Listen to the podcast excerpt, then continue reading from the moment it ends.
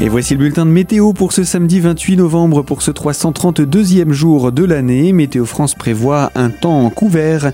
Une perturbation donne quelques pluies ce samedi. Elles peuvent être à l'aube précédées de verglas.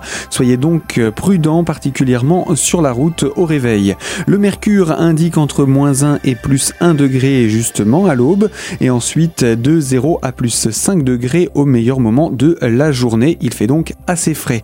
Dimanche ensuite devrait rester bien perturbé, pluvieux, un peu plus venteux, mais également plus doux. Le mercure pourrait atteindre jusqu'à 7 degrés en maximal. Le début de semaine ensuite est très doux et maussade, d'une couverture nuageuse qui permet au mercure d'atteindre jusqu'à 10 degrés. Toute l'information météo est à retrouver sur notre site internet radiocristal.org.